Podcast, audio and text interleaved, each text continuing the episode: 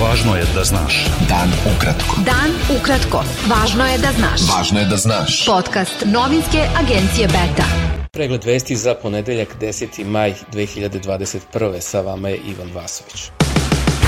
Prema podacima od ponedeljka, u poslednja 24 sata koronavirus je u Srbiji potvrđen kod 918 osoba od 10.225 testiranih, a od posledica infekcije je umrlo 18 osoba. Kako je saopštilo Ministarstvo zdravlja, u bolnicama je 3786 pacijenata, od kojih je 127 na respiratorima.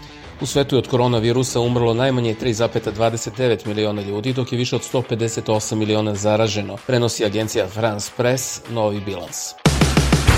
Šefovi diplomatija više zemalja Evropske unije izjavili su u oči sastanka na kojem raspravljaju i o Zapadnom Balkanu da tom regionu treba pokloniti stratešku pažnju.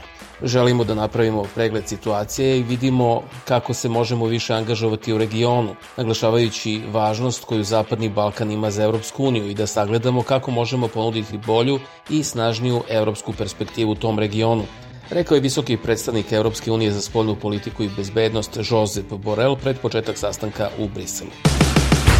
Šef delegacije Evropske unije u Srbiji Sam Fabrici rekao je da su reforme u oblasti vladavine prava urgentne za napredak na putu ka članstvu u Evropskoj uniji. On je za RTS rekao da je rano govoriti da li će Srbija u junu na međuvladinoj konferenciji otvoriti nova poglavlja, ali da je sada neophodno da se vlast u Beogradu fokusira na reforme koje daju rezultate, a ne samo na abstraktni koncept reformi.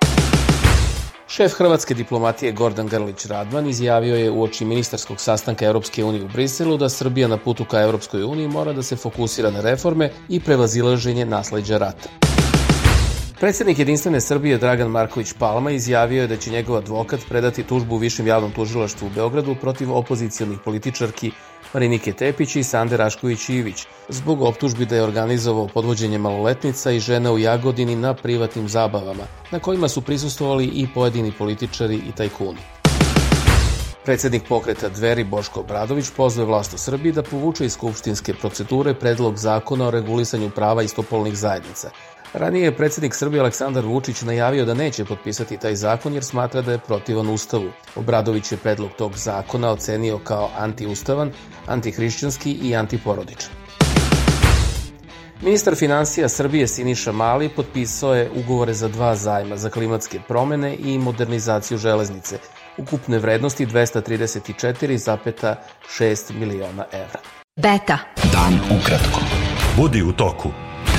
Lideri Europske unije trebalo bi da odbace svaki novi razgovor o etničkoj podeli i secesiji na Zapadnom Balkanu i konačno ispune svoje obećanja državama regiona. Napisale su poslanice zelenih u Europskom parlamentu Holandžanka Tineke Striki i Nemica Viola von Kramon Taubadel. U tekstu pod naslovom Otvaranje Pandorine kutije, opasna igra Europske unije u Bosni i Hercegovini na sajtu Euraktiva, One su ukazale da pristupanje Evropskoj uniji prethodni proces treba da posluže kao pouzdan put ka stabilnosti, demokratiji i prosperitetu, donoseći mir i pomirenje zemljama Zapadnog Balkana posle tragične novije istorije tog regiona 1990. godina.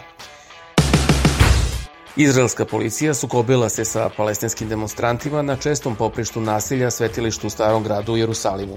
Palestinski lekari su rekli da je 80 ranjenih palestinaca, uključujući jednu osobu u teškom stanju prenet u bolnicu, a da ih je povređeno najmanje 180.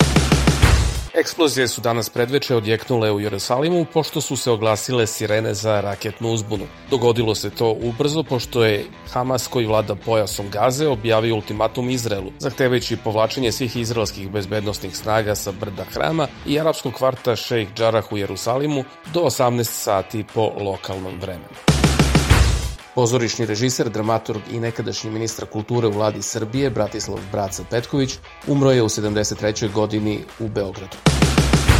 Bio to pregled vesti za ponedeljak 10. maj. Sa vama je bio Ivan Vasović. Budite sa nama i sutra. Prijetno.